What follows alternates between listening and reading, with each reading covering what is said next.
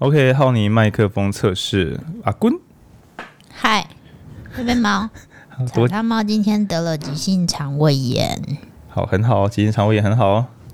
呸呸呸呸呸呸呸呸音。很不错，很不错。等我一下，我调大声一点点。再再讲一次好吗？哦，好。你好，大家好。嗨，各位听众，大家新年快乐啊！今天是大年初三。那就真实世界的时间的话，我想大家应该都已经在上班了吧。好，那我们会把这个坚持把这六集录完。那今天到大年初三呢，呃，俗语在咧讲，初三困到饱，但是这样讲的嘛，初三睡到饱。那所以我们今天选的主题是身心安顿，也就是呢，让你的身体很健康舒适，那心灵呢也很放松，很快乐。哎，这样子好像就满分了。人生还要追求什么呢？我觉得好像做了搞了半天，最后只要这两个事情有达到的话，就就这样才算成功的啊。反之，如果我们其他项目，比如说你有好的爱情啊、好的原生家庭啊，然后赚到钱啊，啊，结果身身体痛苦不堪，心灵破败不堪，哎呀，这样子好像也也怪怪的。对，所以我们今天这集呢，嗯，比较不会很严肃的讲要怎么精进自己，对，但是。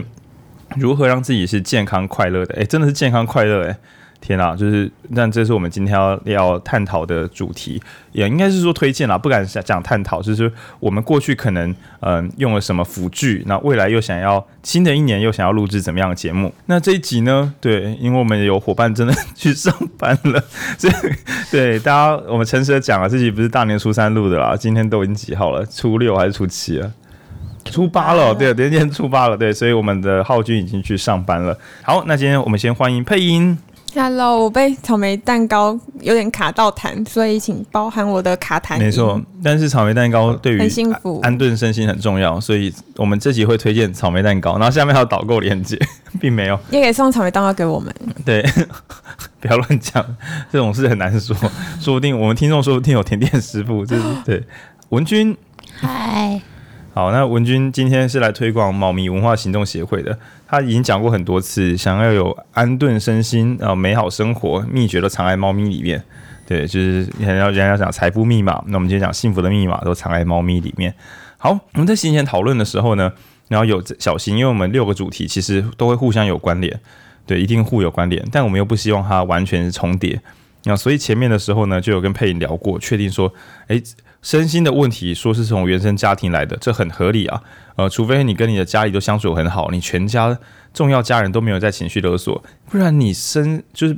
一些心理状态，那或者说对自己的价值感低落等等的一些老毛病，大家真的不用骗，大部分都是原生家庭带来的。那就是那种爸妈让你考九十五分，问你为什么少五分，是不是不认真？这不是每个人的童，大多数人的童年嘛？对，所以我们难免还是会再回去讲一点点原生家庭，但今天会直接讲。该怎么挣脱这些东西，怎么解决？那除了跟原生家庭和解之外，因为有时候和解归和解，自己的状况还是要重新调理好，更不要说有些原生家庭根本看不到和解的机会，那个家长就怪透了。不是以你的年纪跟你家长相处的情况来讲，你评估一下，现在去跟他讨论，根本就没有一点胜算。那所以呢，我们还是先安顿自己的身心，强壮一点，再去处理其他困难问题，可能也是一个很基本的方式。那当然，在讲安顿身心的时候，有时候会陷入某一种鸡生蛋蛋生鸡。就比如说，我该先去赚点钱，我才能够去咨商，还是我应该先借钱去咨商，免得我没有那个心力去好好赚钱。那这种痛苦的问题呢，等一下可以交给我们的配音跟文君来回答。因为我本人因为出了一点别的毛病，所以就是虽然一路上确实有遭遇到一些重大打击，但迄今为止都还没有呃法定的忧郁倾向。对，这可能也是别的毛病，对，只是我没有去就诊过。好，那今天呢，我们会先从就是呃，比如说心理上的困境该怎么样去处理，比如说加入宗教，还是吃精神科用药，那或是说读相关书籍或者跑咨商，这些其实都值得讨论。那另外一方面谈身体的话呢，则会讨论如何变得，就是我们把心理层面拿掉，我们如何更强壮一点点。那身为一个阅读型电台，讲要怎么变强壮已经有点怪异，但我们还是会在我们的能力范围内尽可能 的, 的推荐我们最近自己做的努力、呃、还有未来想要朝往的方向。那首先呢，请我们的 Passion 配配配声音配音，然后讲一下就是配音今天想要跟大家分享的身心安顿的段落。嗨，大家好啊，我先我先灵魂出、欸、不是不是灵魂出柜，灵魂出轨，灵魂出轨，灵魂出柜一下，就是呃，我其实大学是念心理系的，但是当我在大学大概三年级的时候，我有发现自己身心状况有点问题，然后那个问题也不是说，嗯、呃，不是说每天。不是说每天会一直哭，而是我一直都没有办法出门，但是我还是可以强迫自己出门，然后我每天都想睡觉，然后甚至还是有一点就是一直记不住东西，然后那时候我有一点感觉到自己有一点点忧郁的倾向，就是会觉得啊，如果消失在这个世界上会怎样等等的。那其实很矛盾的是，就读心理系的我照理说应该是要能寻找自己的諮商资源，我那时候其实已经有在諮商，只是一直都没有去看身心科拿药，因为我觉得諮商治百病。哦，所以你加入心理系？呃呃，其实这是有关联的啦，并不完全的直接相关，其实但是有影响的。那我矛盾的是，我一直都很相信諮商的力量，所以一直没有去身心科求助。然后直到我大四，我真的每天以泪洗面，但是我我是自己在房间以泪洗面，在别人面前我还是可以表现的我很棒，我很阳光，我很正向，我是一个正向的心理系学生的样子。哇，这段我不知道哎、欸。哦，你大四的时候就一直在房在哭哦。对啊，对啊，就是偶尔啦，就是会没有办法克制自己的。流泪，嗯，也不是特别想到什么事情，就是情绪陷入了低迷状态。后来我男朋友就陪我，就是去看身心科。然后我那时候其实也很排斥，但因为我过程中一直很矛盾，就是什么你很排斥，可是你不是本科系知道说这就是矛盾的地方，就是你明明就是，而且我大一一直在关注精神疾病污名化的事情，因为那时候因为我姑姑也有，就是我姑姑有躁郁症，然后我有看到一些人对躁郁症病人的反应，所以我大一加入心理系这个大家庭，我就一直在关注精神疾病污名化的这个议题。但是我大四竟然还是被这件事情束缚住，导致我自己没有办法突破心魔去看精神科。那你会不会自己身体，你又出现另外一个新的对自己的污名化，就是天啊，我都读那么久心理系，我还污名化这个东西，我真糟。会。哇 double， 而且我甚至会觉得我都諮商这么久，我怎么还需要用药？这个逻辑很奇怪，哦、很奇怪哦，对对。可是那时候我会觉得，我諮商这么久，我已经积极处理这么久，我怎么还需要靠药物？我那时候是这样想的。然后再加上我有一些很奇很奇怪的内在逻辑，包括就是浩宁刚刚也察觉到这个逻辑有怪异之处。那在综合情况下，我男朋友陪我去看身心科，然后。医生就是大概了解了一下我的情况，我其实进诊间之前都没有什么反应，只是觉得嗯，对我知道这是我的状况，嗯，就是长期心情不好啊，然后有时候睡不好啊，然后会会哭啊什么的。直到医生说，那你知道吗？嗯、呃，你这个样子就叫做忧郁症。然后我那时候情，对啊，你不是本科系，然后佩妮说，哦，干是哦，没有，我那时候确实内心有晴天霹雳，就是我那时候就是潸然泪下。那个原因是因为我一直都没有将我自己定义成一个病人，就是在我童年遭遇过这么多所谓的苦难之后，对对对，但我其实一直都不觉得自己特别苦，我只是觉得有一点衰而已，然后我一直都不觉得自己是有忧郁症的人，虽然我心里不时想着要消失在这个世界上面。可是你你大学上课不是会有一些 criteria 讲说什么什么指标就就是可是我觉得我已经很积极面对，我怎么还不是、啊、不是、啊、你积极面对跟你符合指标是两回事吧？这就代表了我其实在逃避这件事情、啊。就是你只要对着指标对一对对一对，就会觉得哎，我中了。可是我我猜啦，潜意识的自己内心底层的自己就是不想承认这件事情，因为你承认这件事事情没关系，你承认真是拿你没办法。OK OK， 就是你等等于说，你承认了你需要用药物来控制自己的心理状态，是不是就代表你前面諮商都前功尽弃？不是代表你是一个勇于求助的人吗？我你也换框大师。嗯，对，你那样讲没错。对啊，对啊，因为因为害怕自己是病人这件事情本身就是比较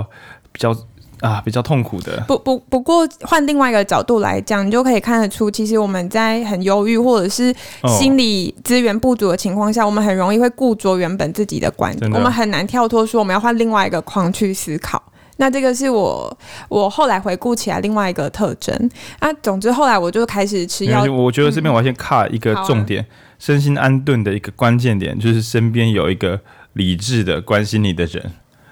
因为你看，就是佩妮，如果那时候撞少一个人陪他去看病，说不定他就真的不看病，然后人就这样蒸发了。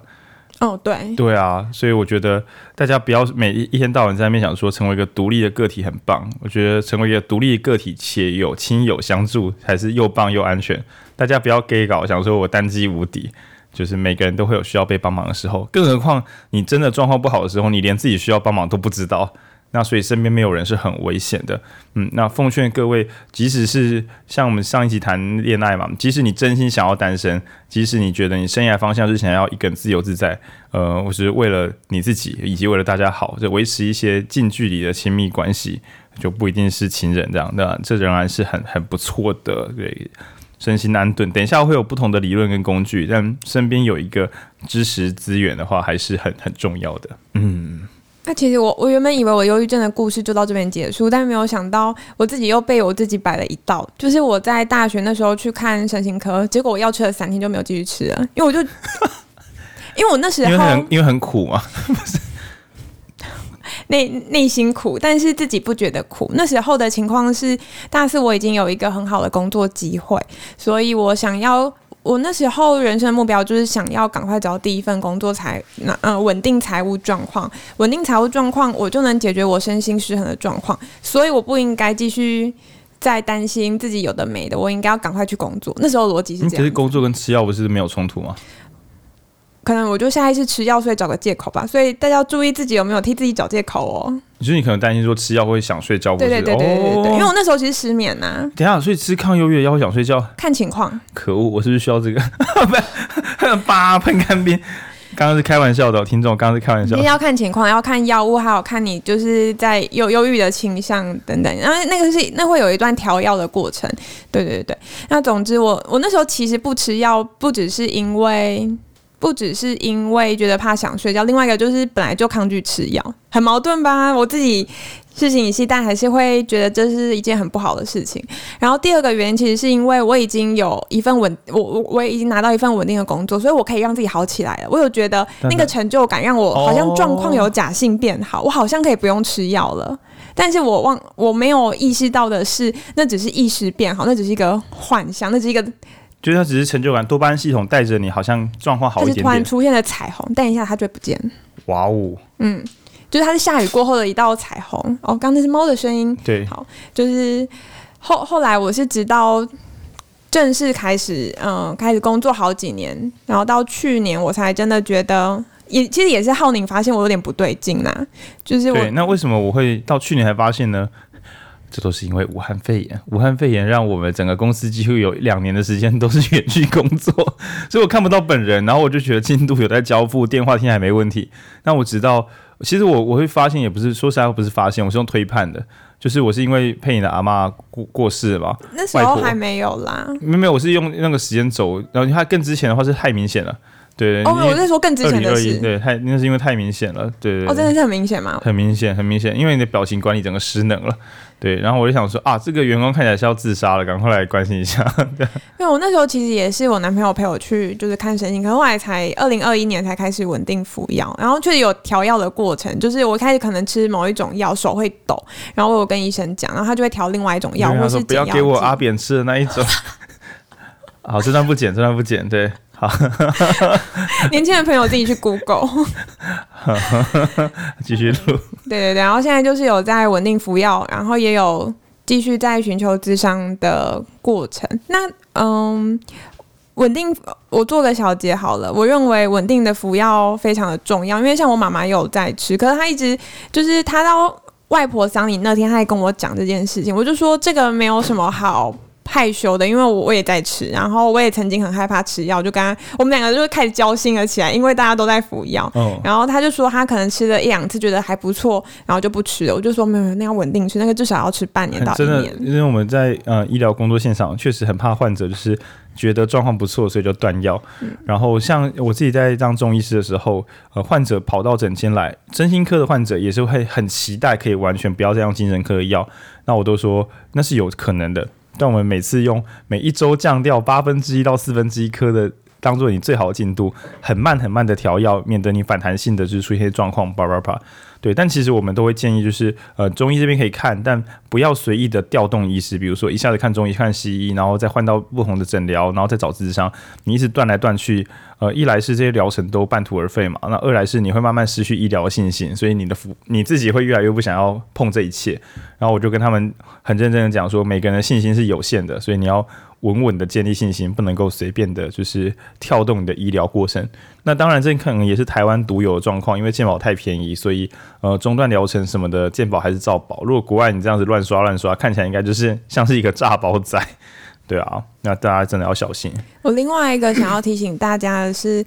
期待管理啦，就是大家可能会认为精神科医，我有些人不喜欢去看精神科，或者是转去看中医的原因，大部分都是因为觉得，嗯，精神科医师好冷漠，就是怎么没有像电影当中演的会就是听你诉苦啊、同理啊。可是这边必须给观众朋友一个心理预期，就是精神科医师就是负责开药的，就是你不能太期待他做太多咨商的行为，他可能可以做。但是那个是另外的疗程，那个是另外要花时间，另外要预约，另外要花钱的。那有些医师甚至没有受过这方面很更完整的训练，所以他其实呃开药比较是他的专业，就是药物的药物的管理跟呃因应措施他们的擅长的部分。那至于大家 理, 理想当中的咨商场景，在台湾一般都是交给咨商心理师或临床心理师，所以我我在想，有一些会会不想去看精神科，或者是看过一次感到失望，有一部分是因为预期管理的的关系，就他们、嗯、他们期待过高了。因为国外的话，通常精神科医师会很像是那种可能，比如说像影集里面啊，男主角或女主角遇到重大困难，然后就会躺在那个漂亮的漂亮的一个落地窗房间里面，然后都是古董家具，然后躺在躺椅上，然后对方开始问他问题，以为是这种状况，但殊不知那都是钱堆出来的。台湾的健保不会没事提供你这种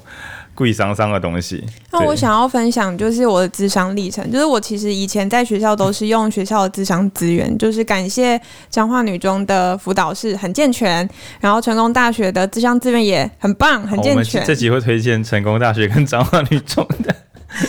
我欢迎如果有信心需求的朋友在那边就读嘛。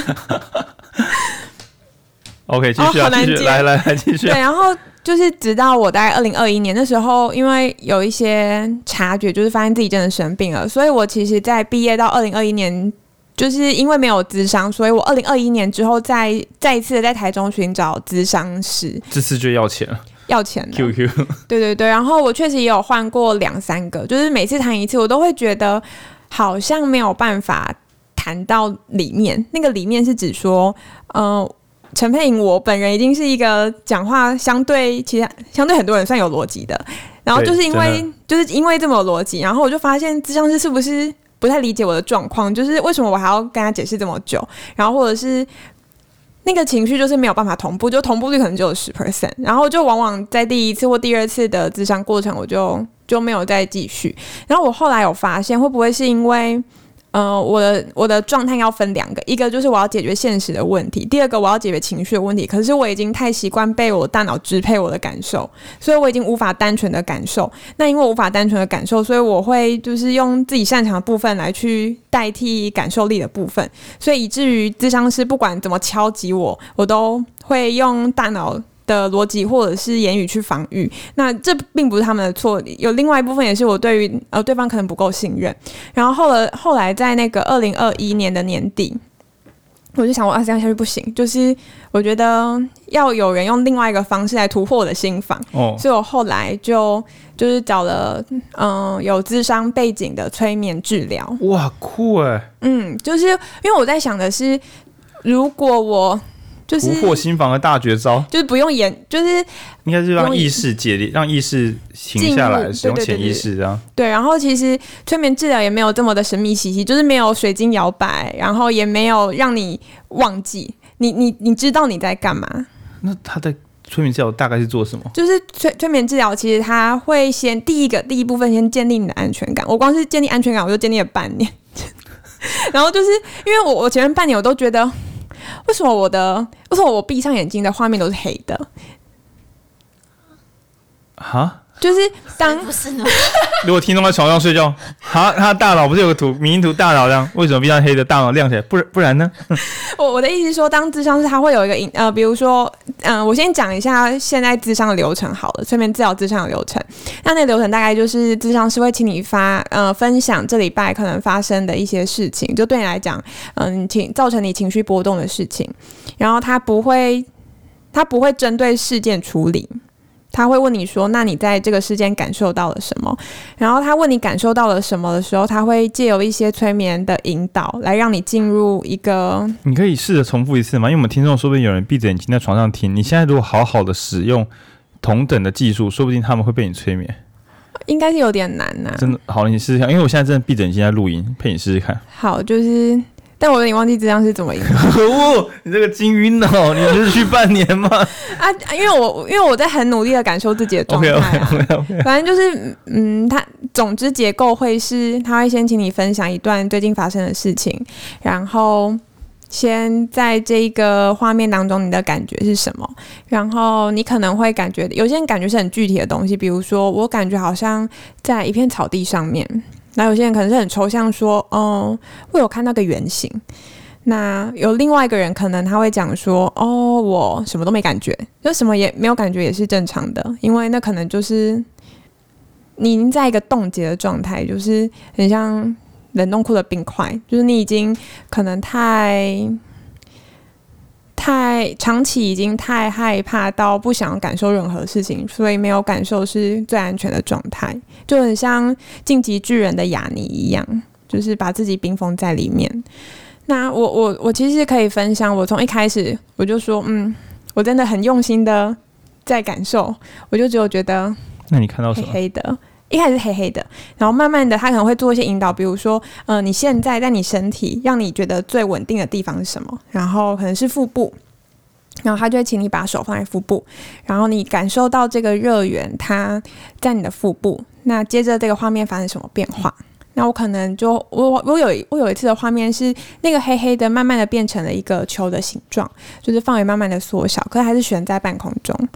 然后后来嗯，可能会再接受一些引导，那画面会改变。那我的画面改变是呃，变成针在那个有尖尖的针刺在那个圆球上面，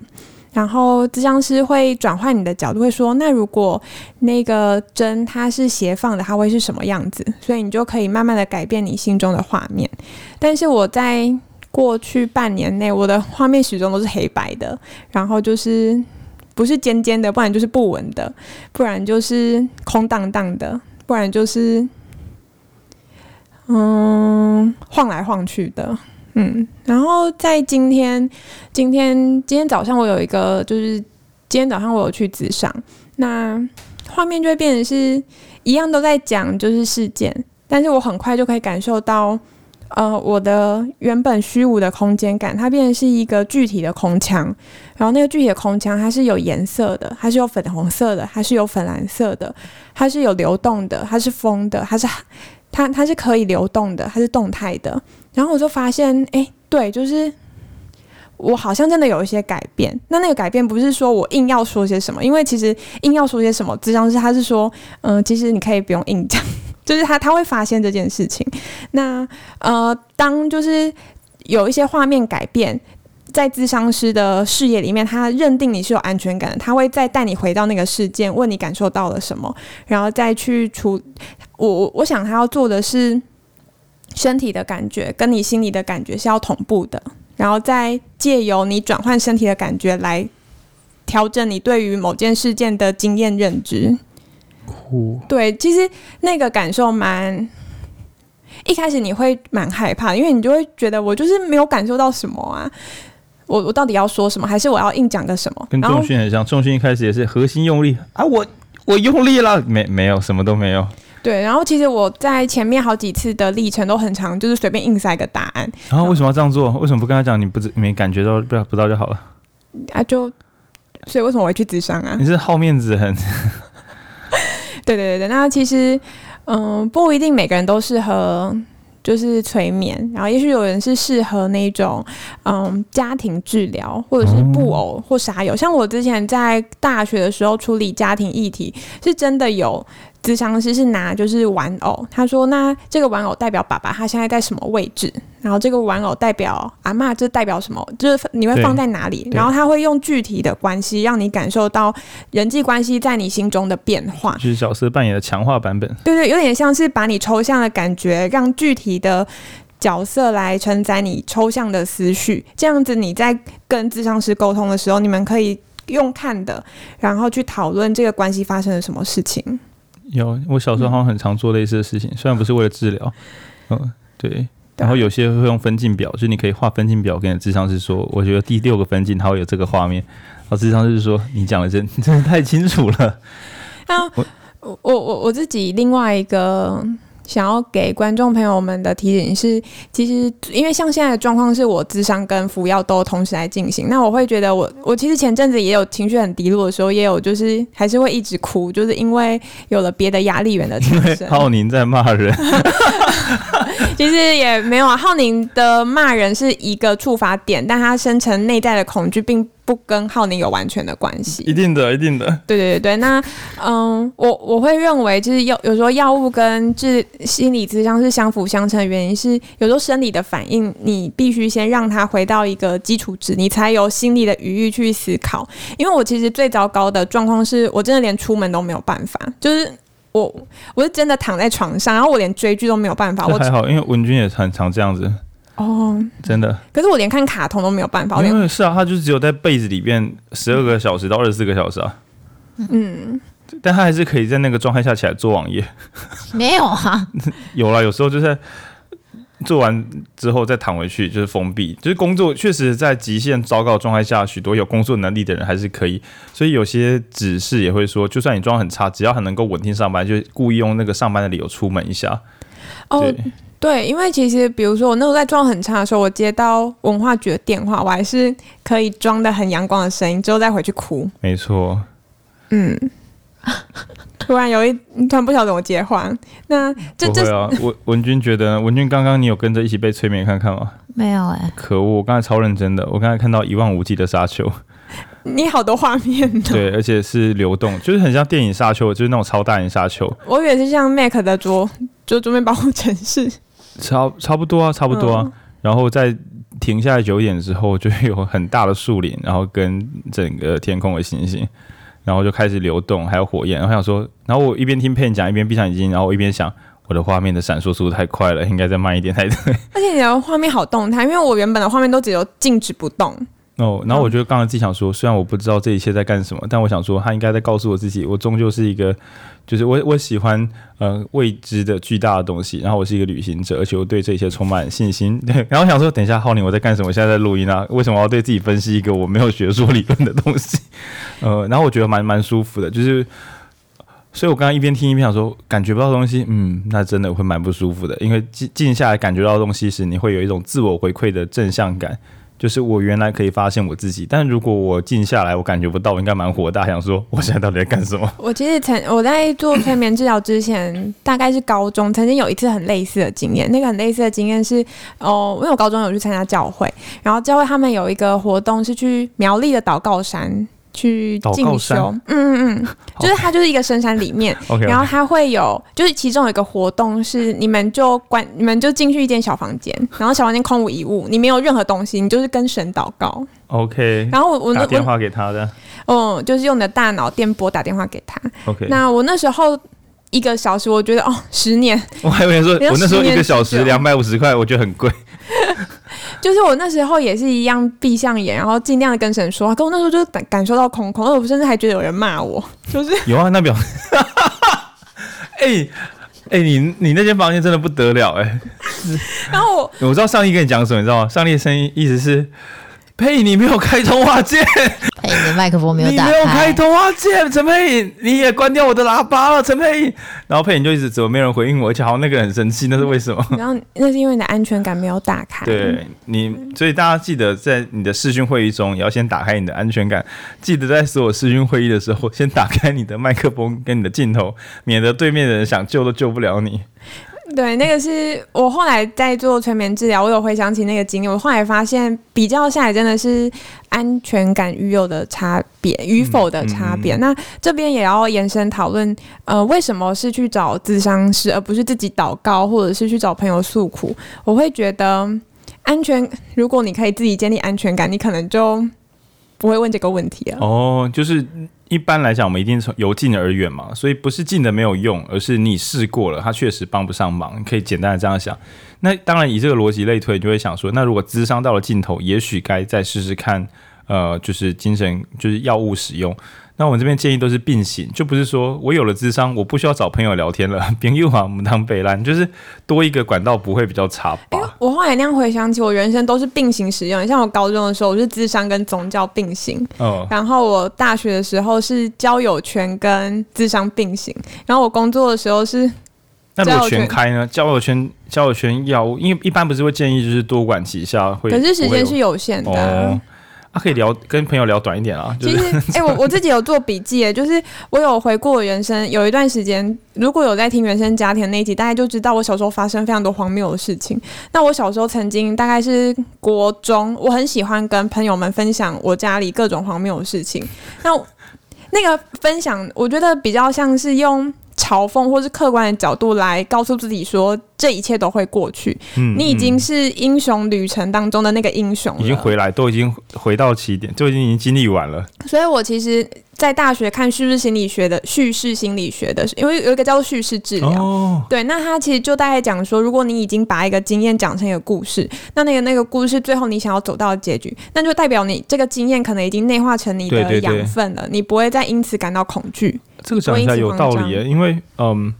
那我觉得英雄旅程，因为所有每当我们看电影啊、小说啊、传记啊，或是人物采访很感动的时候，十之八九都是那个家伙跑了一次很漂亮的英雄旅程。那他从平凡的生活被送进深不见底的地狱，在自己爬起来，但是又摔回去，然后再爬起来，然后最后做出选择往未来走。那当然，五月天的 M V 全部都是这样拍出来的。但它的好处就是说，我们日常生活未必有这么坚强，或未必可以遇到那些转机，那也会怀疑自己。那藉由我们神秘的镜像神经元呢，去同步那些英雄，也就是坚强的凡人们的故事，那让我们自己觉得，哎、欸，我说不定也可以充满力量。然后刚刚讲的叙事心理学，我的粗糙判断就是，嗯，也许是我们把自己过去苦难的故事，把它整理出来，那藉由这个盘点。其实我们会发现在盘点的时候，我们十之八九已经不在苦难之中，我们才可以站在外面盘点。那既然我们都已经站在外面，说不定故事的结局我们可以自己来改写，是这样子吗？我们猜的是这样吗？其实有点像，而且我那时候 有, 有一点启动乐观者的远见的技能，因为我那时候总我在小时候苦难的时候，我总会想，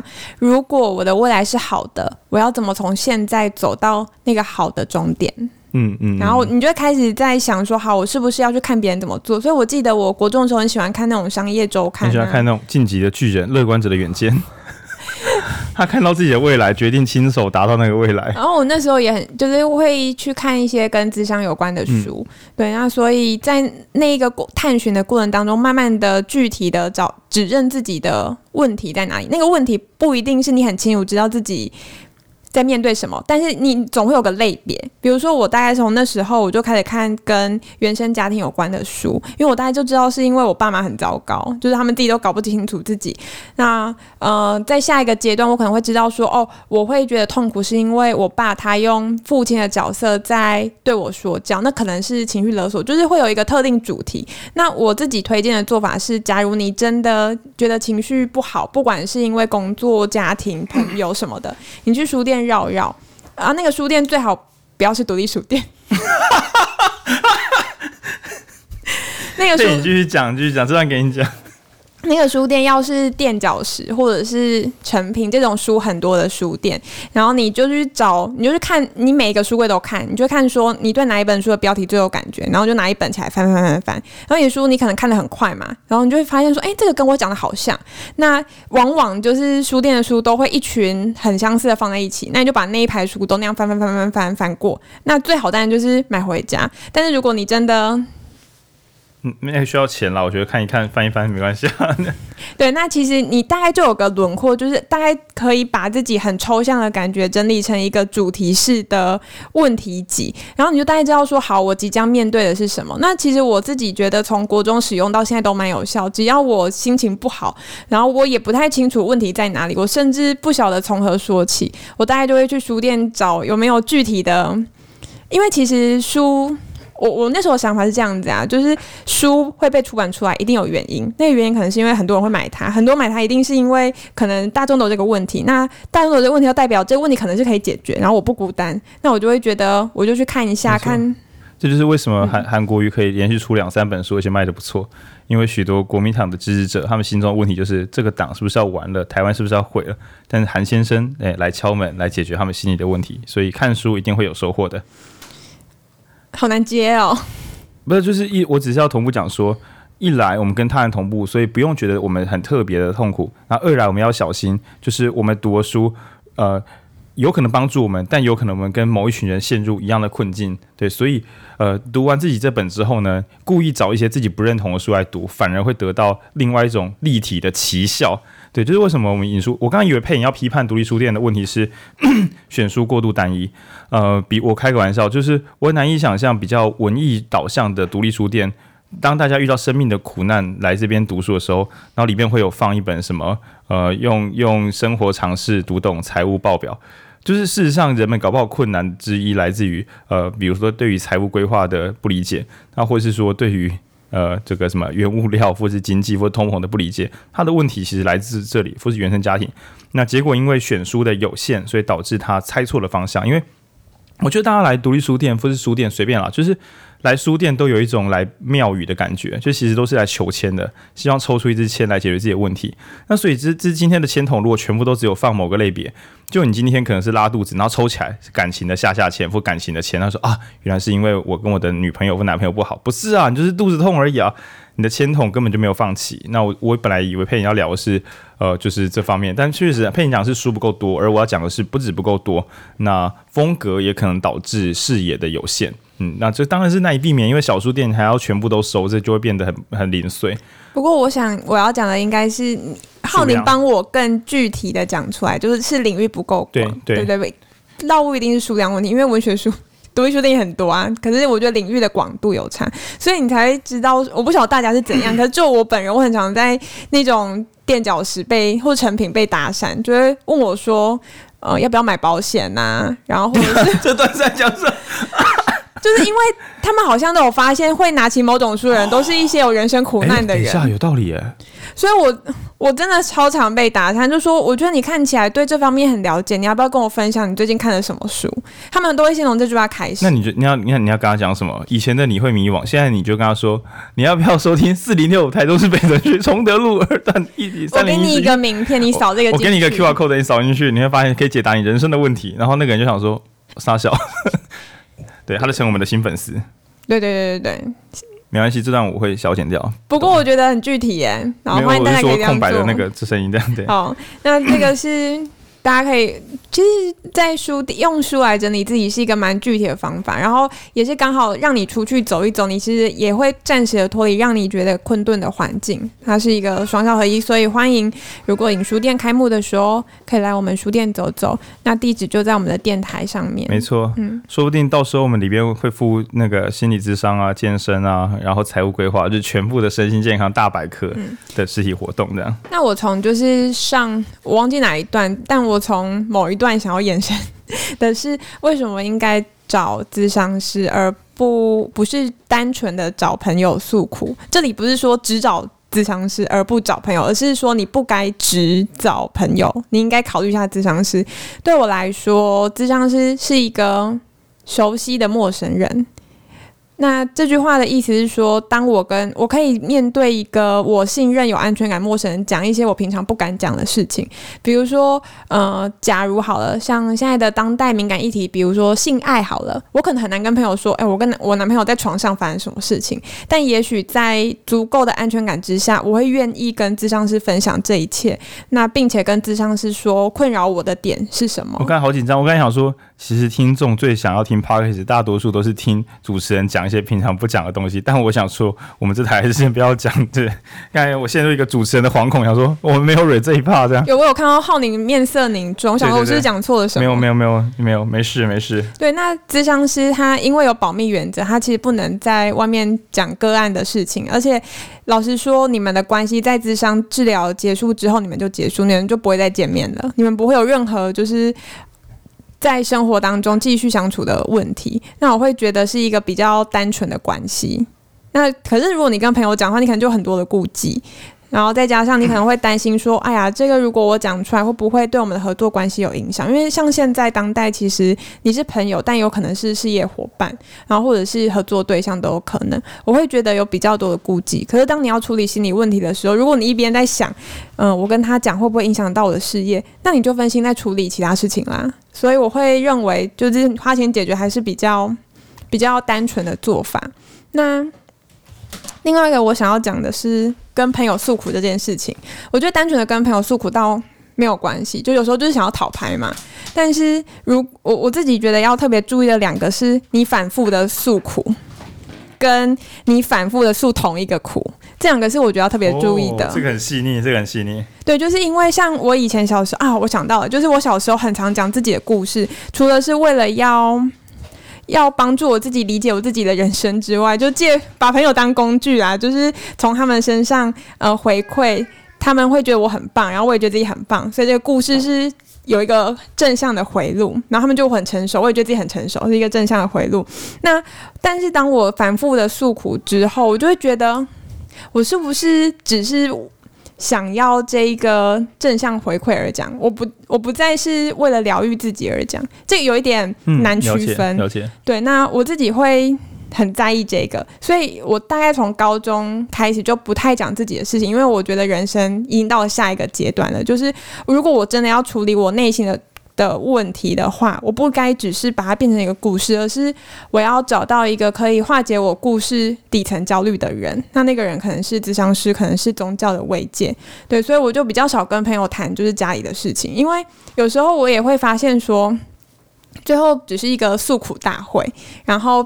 变成是双方都没有没有想要解决的意思，但当然这样也很好，就是互相讨拍、互相取暖，那样都可以。只是如果讲的那个人他其实真正想要做的是解决问题的话，那你的讨拍的行为其实是没有没有帮助你原本想要做的事情的。所以还是回到影书店的电台，就是在即使在很焦虑的时候，都要想清楚自己在讨拍的时候，你是为了要让朋友安慰你，还是你是想要从朋友身上取得建议。那这个是我觉得跟朋友诉苦的一个区分的方法。嗯，那只要当你想清楚自己诉苦，像我有时候跟男朋友，我就是想要讨拍啊，我没有他给我建议啊，所以我就直接跟他讲说，你就安慰我吧。嗯，那可是当我来找浩宁，我可能就就知道浩宁不会就是安慰我，我知道浩宁还会给具体的建议，所以我就有一个心理准备，说好，那我们就来讨论正己事。不是浩宁会给你具体建议，是浩宁不会拍。对，这并不是我选择这条道路，是我没有别的选择。对，那刚刚有讲说有两个嘛，一个是反复的诉苦，另外是反复诉同一个苦。那其实这个反复都意味着一件事情，就是你好像陷入在某一种回路里面。那那个回路你可以选择，第一个是继续加深这个回路，然后你就会慢慢的慢慢的会觉得，会不会我讲着讲着都没有改变，但其实不是你讲着讲没有改变，是因为你一直讲没有改变，所以才没有改变。所以其实另外一种方法是你意识到自己有反复诉说一件事情的这个焦虑源之后，那你选择寻求其他的帮助，比如说找到可以真正解决你问题的朋友，或者是找咨商师，然后创造一个新的回路。这样子你的就是有点像是你人生下载不同的版本，软体更新了，那你的视野也会被改一些，不然可能被困在旧的回路，就会慢慢的觉得啊，这个世界就是这样子啊，什么都改变不了，然后就这样过一生。那当然都可以选择，只是看你想要怎么做嘛，前提就是这、就是你的选择。那现在的生活其实就交给你自己决定。嗯，我我自己对于朋友呃找朋友诉苦跟找咨商师咨商的建议，大概是这样的分享。嗯嗯嗯，啊文君呢？文君你还好？哈？什么还好？身为一个病友，你有什么要建议的吗？就吃药啊。Then 还有养猫，还有养猫，就这样，就这样啊。可恶！可是我其实是，我觉得，因为我觉得我的我的怎么讲，我的案例不太不太不太适用，因为我是一个就是后设思考很强的人，就我所知，应该是比多数人、大部分人强很多。所以我在职场的时候，其实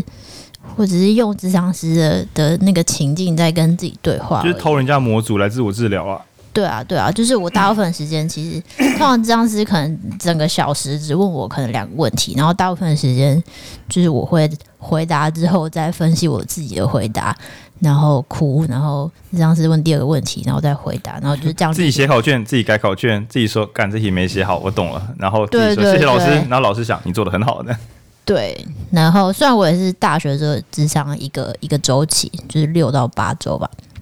嗯，然后但我后来就大概理解我需要的是什么，然后我后期也觉得，我近年就觉得大致上就是，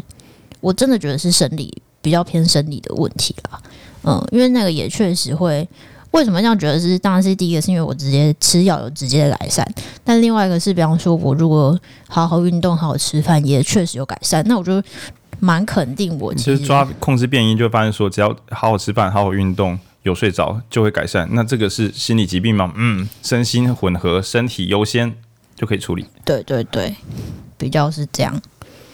嗯，所以我觉得我的案例好像不是很很很适用。那我我更没用啊。对，我我更我没用的，我最没用，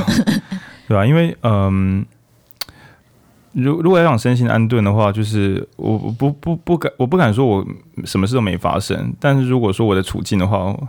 我之前真正去年啦，前年深受感动的动画，我自己又觉得很怂，是《鬼灭之刃》，主要是炭治郎，就是每次炭治郎在那边要死不活的时候，你知道我在哪一集哭？就是他那个砍那个会拍 打, 打鼓的那个鬼，咚咚咚，然后就是房间房间一直翻来翻去，然后在炭治郎状况极差的时候，一般主角不是说什么啊我要保护大家或干嘛的，炭治郎讲什么鬼话？他说因为我是长子，然后在这瞬间我突然觉得。哭啊！对啊，那我是不知道日本人他们的那个文化是如何。对，但我觉得，呃，这这其实是一个很不健康的，就是因为我是谁，所以我非得站起来不可。然后我确实在以前每次遇到重大危机，因为我其实我就是家庭的状况嘛，那在在那一瞬间就会有像是那种自动保护机制就会全开，然后就变得很僵硬，然后变得很很强韧。然后，所以我后面大部分的时间都是在花在，就是跟自己说，对自己好一点，放松一点，对啊。但但是怎么讲呢？我觉得我很喜欢自己，我只是觉得有时候自己才是太累了，对。所以我觉得这很幸福哎、欸，我要处理的问题并并没有很多。然后，嗯、呃，我稍后会聊一下跟重训相关的身心安顿，我觉得那比较实在。但在那之前呢，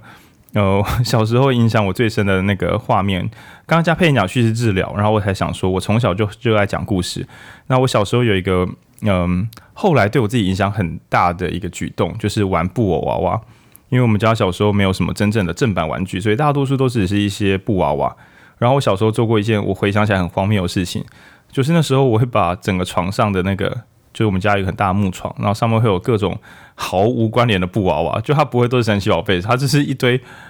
系列完全不同，彼此没有任何关系的布娃娃。那我会设法用这些一狗票布娃娃来演绎出极为巨大的戏。那以我自己的譬喻，就是那是我童年版的《冰与火之歌》，因为角色会有十五人以上，每个角色都有自己的个性、自己的故事。那因为我小时候我家住的离我国小太远了，所以我绝大多数的时间都是一个人在。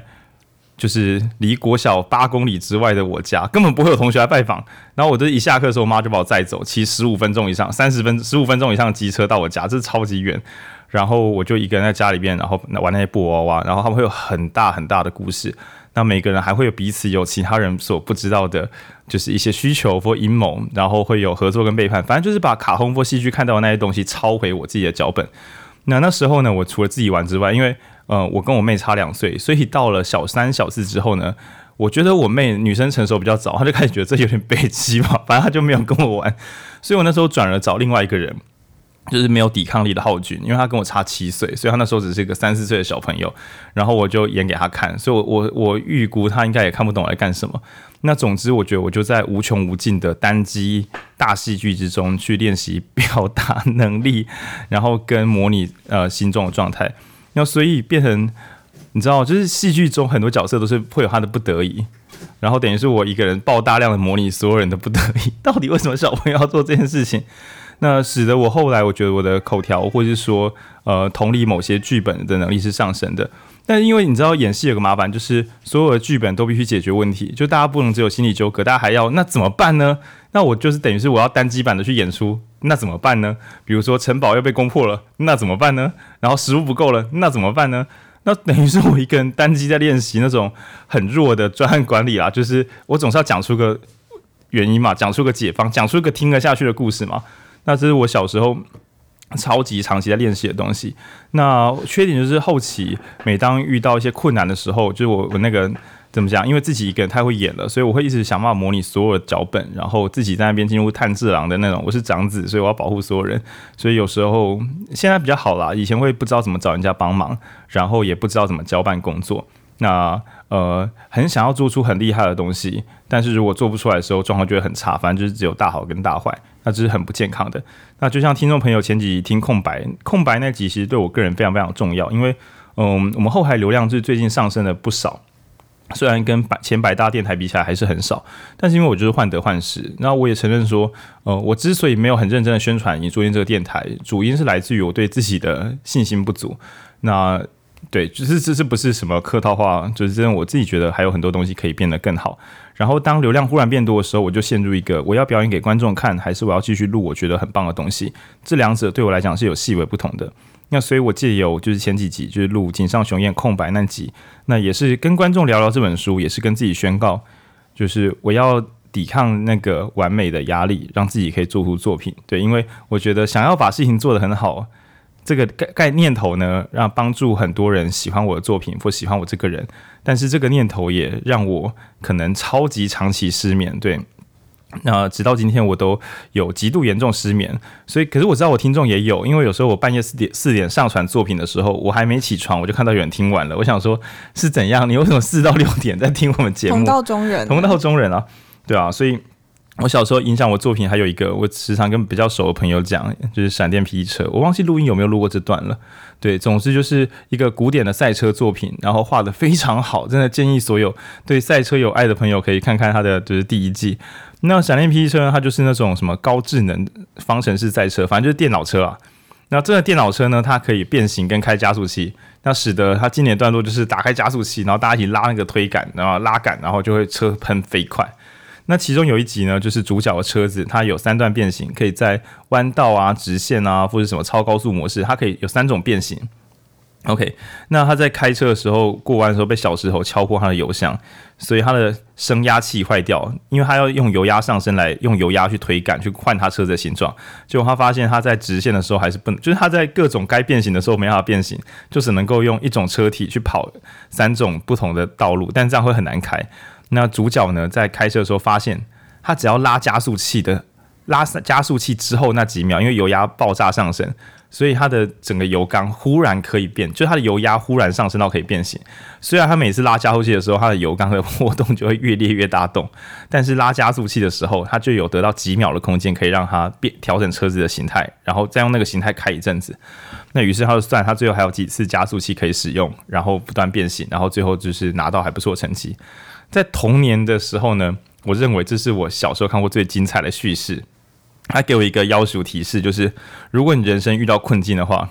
你就打开你心中的加速器，让自己催到极限。那在那个登峰巅峰状态的时候，本来不够好的你自己，突然就很像小时候那种超级玛丽是无敌星星，在无敌星星那几秒，我们是无限的，我们可以调整成最适合现在的完美模样。然后，直到我们通过这个比赛，再回来修车。因为比赛结束的时候，那台车真的是整个气缸差点烂掉，但至少就是比赛顺利的拿到好成绩。那这个小小影像影响了我，那也导致后来每当我看到某些作品的时候，我都会把一些段落存在我的心中。所以我觉得我是一个靠戏剧性为生的人，我是靠着一些呃人们是怎么撑过绝境，人们是怎么在最好的状态表现自己。那所以呃，比如说像晋级的鼓手的师徒关系，或走钢索的人的极限之中的谦卑。或是呃，疯狂麦斯对里面的呃 Next 在最终一刻把方向盘横倒，让车子倒下来，然后结束他的生命。我时常记得这些最戏剧化的段落，然后心中想他在某些时候对我会有启发。以前的我是迷信，就是这就是真理，那现在我比较像是这是我的心理工具库，每当我遇到真的很困难的局面的时候，我就会启动这些画面，然后设法让自己同步，就很像 key 档啦，就是对让自己去扮演那些角色。那比较软性的方法呢，呃，我会使用音乐，就会存一些工作用歌单，蛮多人都这样做的。对，那通常我不会存放松工作的音乐，因为我放松工作的时候不需要听音乐，我通常是很紧张的要前往工作路上，就比如说我要骑车去哪里，然后等一下要工作。通常我觉得踩入会场的时候工作就开始了，所以我不会在会场的时候听音乐放松，因为进去我就开始工作了。所以我在前往会场或前往工作环境的路上，通常是骑车，然后我会放某些音乐。那我最近最常放的是那个呃嗯咒术回战片头曲，对对，因为我觉得需要轻快一点，就是简单讲，我需要一些让我自我感觉极度良好的。的背景音乐，然后或者说我最近会放那个日本乐团是呃 B L 的女王呃女王风，对对这首歌，反正就是放一些极度高亢的东西，让我自己进入好的状态。因为我在面对要做作品之前，尤其是重大场合要做出很理想的作品之前，还是会紧张，还是会怕我会不会准备了很好上去，然后就是。放强。那根据我对自己的研究，呃，让自己处于亢奋状态的时候，我会比较放松。对，然后这也是我的怎么讲？这样算身心安顿嘛？就是对我来讲，就是会，因为我知道重要的时候，如果我没有表现好，我其实回来真的没有人可以安慰我，哎，我还是会找借口说这也可以啦。但我会知道说啊，真的是不行啊。对，所以这是我我自己的。的, 的方式，那因为我知道重要场合的表现不好对我影响最大，所以我必须把这个防守好。嗯，然后某些影视作品会存下来，在我需要的时候拿出来使用，但我会希望我尽量不要呃沉迷于某些场景之中。对，因为我也知道我的个性是矫枉过正，然后呃，所以每当我觉得某个东西是真理的时候，就是我会小心这个东西会害惨了我。那呃，在讲身心健康的时候，我会。想到一句我小时候看过的话，我在演讲时也常用，就是这是我从我学长的 B B S 的签名档看到了一句话，然后我根本不知道那部作品，他讲的是一个杀手的立场，主角是杀手，那他的名言是：每当我觉得无比安全的时候，我就知道我离死亡不远了。因为他是一个刺客，刺客不可能在什么工作场合觉得稳了稳了稳个鬼，要死人了。那这句话使我未来在所有我觉得不妙，或者、呃、所有觉得现在没问题的时候，我都会想，嗯，我刚刚的这个执着跟直觉有没有哪里有缺陷？对，然后但不是怀疑到停滞不前，而是稍微注意一下，说不定我刚刚以为的大绝招，等一下就要害死我自己了。对，那这确实也让我比较。呃，不至于说啊，我怎么会犯这样的错？对，因为我在犯错之前，我就先问，说不定有错。那即使我真的猜错了，就是我猜会有错，结果我看不出来，然后我犯错了嘛，那我也会觉得，哎呀，可惜没看出来，我就觉得可能会有错啊，只是没找出来，比较不会变成呃巨大自责，觉得说啊，我每次都相信自己，结果都不对。对，因为我觉得这个状态更危险，所以我宁可跟自己说，说不定我会看错哦，啊，我真的看错了。对啊，买一个心理上的保险，这是我维持心理平衡的方式。嗯，然后如果是具体的要怎么样真正的变，刚刚讲是心理层面嘛，但是呢，我从大概前一两年的时候开始比较认真一点点去做重训，然后当然还有我们远方的别的频道志祺七七，我也看到志祺一到五都在。就是他一周五练，我还问我教练那是怎么做到的，那教练说那个不容易对，一周五练。那呃，我曾经觉得自己是不擅长运动的人，每个喜欢读书的孩子十之八九会被父母定型说你就是很会读书啊，身体虽然没有很强壮，但是读书没关系啊，读书很好啊，家长说读书很棒，这个意思通常就是身体不好也没关系啦。我觉得他隐约就带着一种读书最棒，或是读书就就没问题了。不一定啊，像我们家就不是我们乡下家庭，乡下家庭会觉得说孩子会读书就很棒了，他不求你又读书又会运动。我爸都觉得我为什么只读书不运动？那就是好，我爸是一个、就是、好家庭的，就是读书狂人，然后但他也每年都会去跑三铁。真的，奉劝各位听众，我只是越长越大发现说啊，原来理想的世界就是喜欢阅读或喜欢成长的人们，大概身体也会很也会变健康。然后家庭关系也不会故意弄太烂，就以前我都觉得说有一好没两好，后来发现说啊是那个贫穷限制我的想象力，是匮乏限制我们自己的想象力。对，那于是在前一两年的时候开始就是多接触一点重训，然后有一些读书本呢，其实我还没有读得很熟，但我会期待在下一年呢不止读熟也跟各位分享。那分别是那个何立安老师，对，何立安博士的抗老哎。欸抗老化需要大重量，那简单讲就是以前我想说重训跟跑步是不是不同流派，就是、呃、怎么谁比谁好，那现在呢重训流派的人用一个概念就是大重量本身就是一种心肺锻炼，那你可以用这个东西来解决许多身体上的病痛苦难等等的、呃、我自己实测是觉得光是能够做重量越做越重，然后感觉到身体的细节跟感觉到发力的姿态，我就觉得很快乐。对，我其实我还说不上来是在爽什么。然后我每次去的时候，我都是工作百忙之中，然后排教练课，然后每次几乎都排最大重量。然后我都觉得最大重量不是举起重量的成就感，成就感还好，我平常工作也会有成就感。那主要是极度，因为最大重量必须要在最专心的时候还做得出来。然后我只是很享受那个让自己。就很像说来浩宁三秒后进入最专心的状态，那个沉迷于极度专心，然后结束的时候觉得我刚刚做到了，是这个反复是非常非常幸福的。对，因为呃我我常说呃能动性是我本人的这个主推力，就是我的努力会有具体的改变。然后呃所谓的最大重量就是本来我只能举一百零五公斤，我这次要挑战一百一十。那这瞬间的时候，其实你会陷入怀疑，就是啊，这真的举得起来吗？我一百零五我就快死了，我我一百零五的时候就几乎拉到那个杠铃连离地都不会离地了啊！我现在到底要怎么把一百一十做起来？那但是呢，你只要心中有怀疑，你就什么都做不起来。对，所以你要在有一点害怕的情况之下，去鼓励自己说，但这次可能不一样，但我曾经训练过。但做不起来也没有关系，愿意挑战最大重量的我就是很棒的我了，就要一直鼓舞自己，然后专心。然后，但是如果你专心到紧绷，你大家就会自己笑场，就是可恶，我太专心了，所以我没有力气。然后在反复的调整之后，你能够又放松又专心的做出最大重量，那那一瞬间，我觉得是非常非常幸福的事情。对，更棒的是，它不只在心理上会有一个幸福感，身体还直接变强壮了，根本是赚爆，而且喘得要死，心肺整个就跑到不行。比起跑三十分钟的步，对，我直接拉两下最大重量，我整个躺在路边喘，对啊，当然这不是很健康，刚才是一个譬喻而已。那欢迎大家，如果毫无重量训练经验的人，嗯，其实很有趣的是，重训的教练课每一小时的钟点跟谘商好像是，谘商是多少？目前谘商的 range 非常的广，最少最少一千八有涨，差不多啊，差不多啊，重训大概是一千六左右，看情况啦。对，嗯，对。但是我可以很肯定的是，重训的那一堂课对于帮助睡眠的功能可能比较强。就如果你做满的话，回去应该是 睡, 睡定了。对，所以我都故意排很晚，十点十一点的时候去重训。然后我觉得，呃，我如果有下背痛、腰痛、身体肩膀不舒服的朋友，我都建议不要再花五万块、十万块去买什么很贵的椅子了。对，之前我有个朋友吧，应该是康伟，我不知道有没有在听这集，就是问我说有没有推荐的那种电脑椅。然后我就问他价位之后，我就跟他说，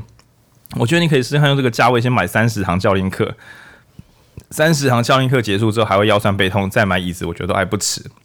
因为可能那三十堂课结束之后，你一生就算是半蹲着在那边画图，你都不会有什么下背痛了。对，因为你已经拿到你的肌肉装甲，你就不需要外在的椅子。对，然后我觉得呃，身体的病痛也会大大的毁损自己的自尊心跟自我控制感。就是每当你要干嘛的时候，想说啊，我背超痛，然后那二十四小时，那行前的时候，我就跟佩妮开玩笑说，你想想看哦，我们到底要关心中美贸易战还是自己的下背痛呢？对不对？各位听众朋友，摸着你的良心，你要关心通膨还是你的下背痛？一定是下背痛啊，因为下背痛也会通膨，下背痛不止现在在痛，而且会随着时间成长，越来越痛，而且下背痛也会吃掉你的资产。一定会，它会下降你的工作品质，削减你的工作时间，花掉你的医疗费用，然后最后你还要买很多床啊、椅子啊，然后健康食品啊，然后越来越痛、越来越痛、越来越痛，毁损人际关系，对，根本就是一件超也比通膨还要恐怖的事情，对吧？所以大家就我们是来今天是来不及推荐物理治疗所或干嘛的，但我们会推荐，如果你想要彻底解决的话，找重训，就是重。一开始不要直接去健身房，没有屁用。你要直接找重训教练，因为那些自由重量或什么的，根本就一般人没有运动经验的人，根本不太可能自己把这些东西做起来。然后另外一个我们想要推荐的也是今年想要研读的书，叫做《激励运动圣经》嘛。总之就是如何使用我们肌肉，如何变得强壮。对，今年我们虽然有点抽象，因为我们要如何使用语言来解释那些立体的肌肉关系，但我们会试着去导读这些东西看看。那以我个人的话呢，因为我超级长期失眠，虽然去年录了什么为什么要睡觉，想要痛定思痛，一个礼拜后发现哎、欸，不行哎、欸，我早起的时候根本不能录音啊，我超烂的，所以我又进入我的随机作息。但下一个年度呢，我会来找一些书，这些书会设法教导我以及你们这些不成才的听众，我们该如何睡着。对，不要再想要熬夜听我们电台，我们来研究怎么睡着。说不定我会来录一集 睡, 睡觉睡眠番，就是这一集，就是如果你睡不着的时候，可以听着这集的指示，试着睡着看看。对，我会找资料来试试看，我们来做云端催眠，大家来睡觉。对啊，然后关于身心的组合，呃，有一本书是我去年的遗憾，也是我们影书店改版的一个契机，就是行为。那有听过我们上前几个月的朋友会知道说，我们那个万物的价值录了三集嘛。那虽然呢收听率不会很高，因为新的书还是比较吸引人的，但是我们自己录完万物的价值，慢慢的分三三周录完，其实是很感动的，就觉得嗯，终于可以慢慢的体会一本那种大部头的经典书的美好，而且拆开讲可以把每一个理论都讲清楚，不用说选择觉得哪些是听众想听的，不对，我们觉得都很重要，所以要慢慢的讲给所有人听。那讲完万物的价值之后，我就有点后悔说，哎呀，前年的时候行为，我们一时兴起想要录行为，可是行为太大本了，根本不可能讲得完，所以我们只讲前面也蛮重要的，比如说影响我很深的，呃，催产素在干嘛、啊，睾固酮会怎么样啊，然后多巴胺又是如何如何啊。我光是读完再讲给别人听，此后我遇到一些失控行为的时候，我就跟自己说啊，这不是寂寞，这是催产素不够。我可以比较科学化的解离我自己，不要随便被情绪拖着走。然后或是每当我觉得赢定了赢定了，我想说啊，这就是多巴胺爆棚，有期待而不用付出行动的时候最快乐，这就是快乐的时候。我最好想清楚，因为等一下要执行时就不一定这么快乐。就我觉得这些东西或多或少影响了我，但是这么棒的书影响我这么深，我不过只是用它的四分之一吧，就上下两集我们可能只导入了四分之一的内容，八分之一而已、哦、对啊。那我就想说天哪，就这样子，这本书就这样 pass 掉，太可惜了。所以呃，新的一年我也希望可以分段的把行为这套书再慢慢的读完，它真的是身心合一。所以如果我们有读就是肌力跟大重量运动圣经，然后又有读行为，那你就成为一个身体的强者跟精神的强者，应该是十拿九稳了。对，那配影刚还有一本书还没有推荐到，这本书是治疗用书，配影也要来推荐你的书籍。嗯嗯，我想要推荐的是心灵的伤身体会记住。其实我会想要跟行为一起搭配读行为那本书，带给我的理解是嗯，它其中有一章好像讲到恐惧吧，就是我们人会有一个求生保卫自己的机制。那其实在心灵的伤身体会记住的这本书也有提到这件事情，就是呃，让我们受困于当下的不只是创伤本身，而是创伤连带的一些防卫机制。那它已经就是一直在作用，让我们陷入某一个情境，然后那个情境是求生不能，求死不能，因为徘徊在生死之间，也就是你没有办法活在当下。那为什么这本书它会呃，它会说服人，是因为它是用生理学跟心理学的为基础，来让我们知道说创伤它会造成我们大脑的一些影响，但是这些回路随着神经元的可塑性，它其实是可以慢慢的修改的。那那修改的历程当然非常的漫长，可是它它它是会改变的。那我会觉得跟行为一起搭配蛮好的，所以最后我们在处理心理的问题，依旧还是会回到身体。那有强健的心，强健的体魄，才可以过到健康的人生，这个是一一这、就是一一定的毋庸置疑的。那我其实另外一个想要讲的是，重训它会让我们拿回身体的控制感。那心灵的伤身体会记住也有强调说，如果我们在身灵心灵一起同步的话，慢慢的我们会找到自己人生的所有权，就是我们会知道心灵的反应跟身体的同步，现在的当下是处在什么样的情况。那这样子就是我们人生完整人生的开始。对，那我们现在讲好像说这很重要，对不对？那我说都会反思说，那如果没有拿到心灵的主导权，跟也没有拿到身体主导权，真的会怎么样吗？然后想，干超严重的，对吧、啊？就是我们刚刚讲是我们要追求的，但我们反过来想，天哪、啊，我们从小到大竟然没有把这个当做一件正经事，就是考好考把书读好，然后找到好工作，什么囤积资产，不是就是照顾家人，这些都是社会说的正经事、重要事项，累积履历什么的。结果最后我们竟然没有人很爆干倡导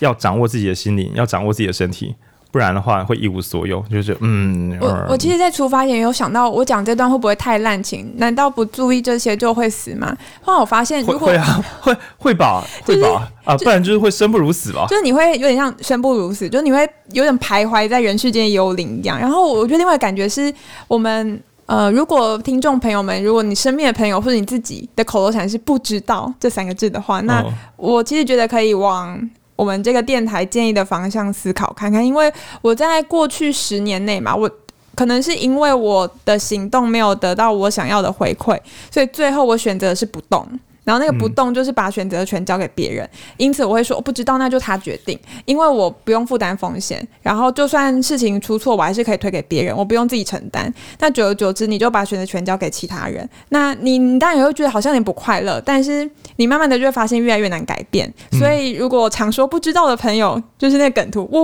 我我不知道，这个就是要嗯、但我觉得是习得是习得性无助的展现啦，對對對、嗯、就是久了之后发现想也想不通，想通了做出来也做不出来啊，做出来了结果也跟我想不一样啊，干我不知道啦、嗯、我不知道我不知道对啊，这个当然也是一个讯号、嗯、也是不得已的，就是那是你的环境慢慢的使你 会, 会这样子说话，但你要反过来知道说自己这样子说的我不知道也会加强环境对你自己造成的束缚。虽然这样有点严苛啦，都已经很累，都已经身心俱疲，不太清楚状况了，还要被引述店说教说不知道是不行的。嗯，但如果若有机会的话，那挣脱这些不知道，那或是接受这些不知道。但这个接受不是啊，怎么办？我不知道了，是 OK， 我知道那个地方我不了解，但是我有我的处理方式。对，那不要让一切都变成是、呃、无能为力的。嗯，如果可以的话，好，那那文君有一本独立的推荐书，我觉得这个也很重要。这我也还没看，但是我觉得很吸引人，它就叫做天生不爱动，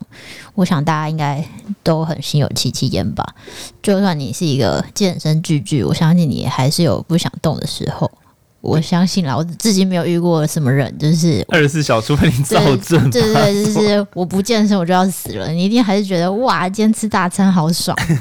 对吧，对，可以躺一下、嗯、真不错，对对，所以还蛮想知道就是他到底想要讲什么，然后就是有点像是我猜就是逆向逆逆向过来可以有什么建议吧，就是到底人的趋趋性是什么、啊、如何呃，我觉得不一定是说一定要就是成为什么重训就是运动人或者是什么，但就是比较像是至少可以用比较轻松的方式去往好的方向尝试看看这样。嗯嗯，对，我觉得很不错，然后反正就是呃，注意自己的心理状况，注意自己身体健康。天啊，这集怎么好平庸的一集，开始觉得焦虑这样。对，但是我我我自己觉得身心这件事情本来就不是要比谁好，或是哎、欸，我我跟你讲，我比你更健康啦，更神经病，我比你心情更好，我比你心情更好啦。然后我觉得这 就, 就是有病，你坏了。对你简单讲，我比你更忧郁。对我们这，我比你更忧郁，有这是人家说的忧郁感。你这样太有忧郁感了吧？这样。对啊，那总是希望大家会喜欢自己的样子，即使现在自己就客观的人的眼中是破破烂烂的，其实你只要有一点觉得是啦，但我觉得还可以啦，还可以啦，我会把它变好的。对，保持乐观，那喜欢自己，嗯，那希望呃新的一年我们会找这些读物，不管是哇大部头心灵的伤身体会记住，或者是行为，或者是肌肉训练的一些书籍，那我也会参入一些我个人的主观加加菜。就是年前跟大家说要录，但我还没录的，为什么会胃食道逆流？总之，听众朋友，如果你有任何身心疾患的话呢，欢迎直接私讯给我们。这段不是在开玩笑，因为我早就做好准备，我会直接去找那一个学科的医师来一起录就好了。对，比如说呃家庭，因为我刚才本来想说，我们录完胃食道逆流之后，可以再录一下便秘啊、口口臭啊或什么，然后想说这是家庭医学科吧。那我就忽然想说，哎，我其实可以找到家庭医学科的医师，我还找到中医师，所以如果各位这样会不会违反卫福部的法规啊？可恶！反正如果大家有什么人生问题的话，我不觉得影书店可以解决，但我猜我们可以找到一些好的文本或者是好的厉害的人，对，因为我们读一个好的人也是我们的阅读材料嘛。那我相信我们可以找到好的阅读材料来帮助我们做指引。那这些指引阅读材料会给我们一个安全感，就是。我所认为的绝境竟然还有解放，那我觉得随时保持一个说不定还有解决方案哦的这个心态，那会让我们就是不只是感觉变得健康快乐，而且实质上也可以变得更幸福一些。那因为就像我们新年特别节目前面提到的，如果阅读不能使我们变得幸福的话，那我们到底来冲啥小？对，所以呃，希望大家可以把自己生活中的就是不圆满不愉快之处，如果信得过我们的话就传给我们。比如说你可以问说，所以我想请问一下，就是叉叉从化区可以买吗？你传这个给我们，我一定还是找书跟你讲说我们的从文本的推判可能是如何如何。结果我们拿城市经济学，对，就是有那个真哎、欸、是真真雅是真雅各吗？不是，好忘记他名字了。反正城市经济学，对，然后告诉你就是从哪一个古典文本告诉你房价会涨会跌，然后从这个麦克鲁汉告诉你加密货币能不能买的啊，这段其实都不是梗，我们改天有机会再聊。总之，相信呃文本可以帮助我们思考那些超越我们能力的问题，大概是这样。祝大家也有健康快乐的一整年。那刚刚最后一个配音，我们这边有小玩笑说，配音你有下背痛吗？然后配音说没有，我有上背痛。那我很难解，上背痛是在肋骨那边，就是你呼吸、欸、不是不是是肩胛骨，就是你你你摸你的后背有个翅膀，高度哦，我知道，因为肋骨高度胸胸以上，哦、上背是肋骨，整段肋骨的痛才叫上背痛，就是高度啦，因为在肋骨以下是下、哦、腰脊椎是下背，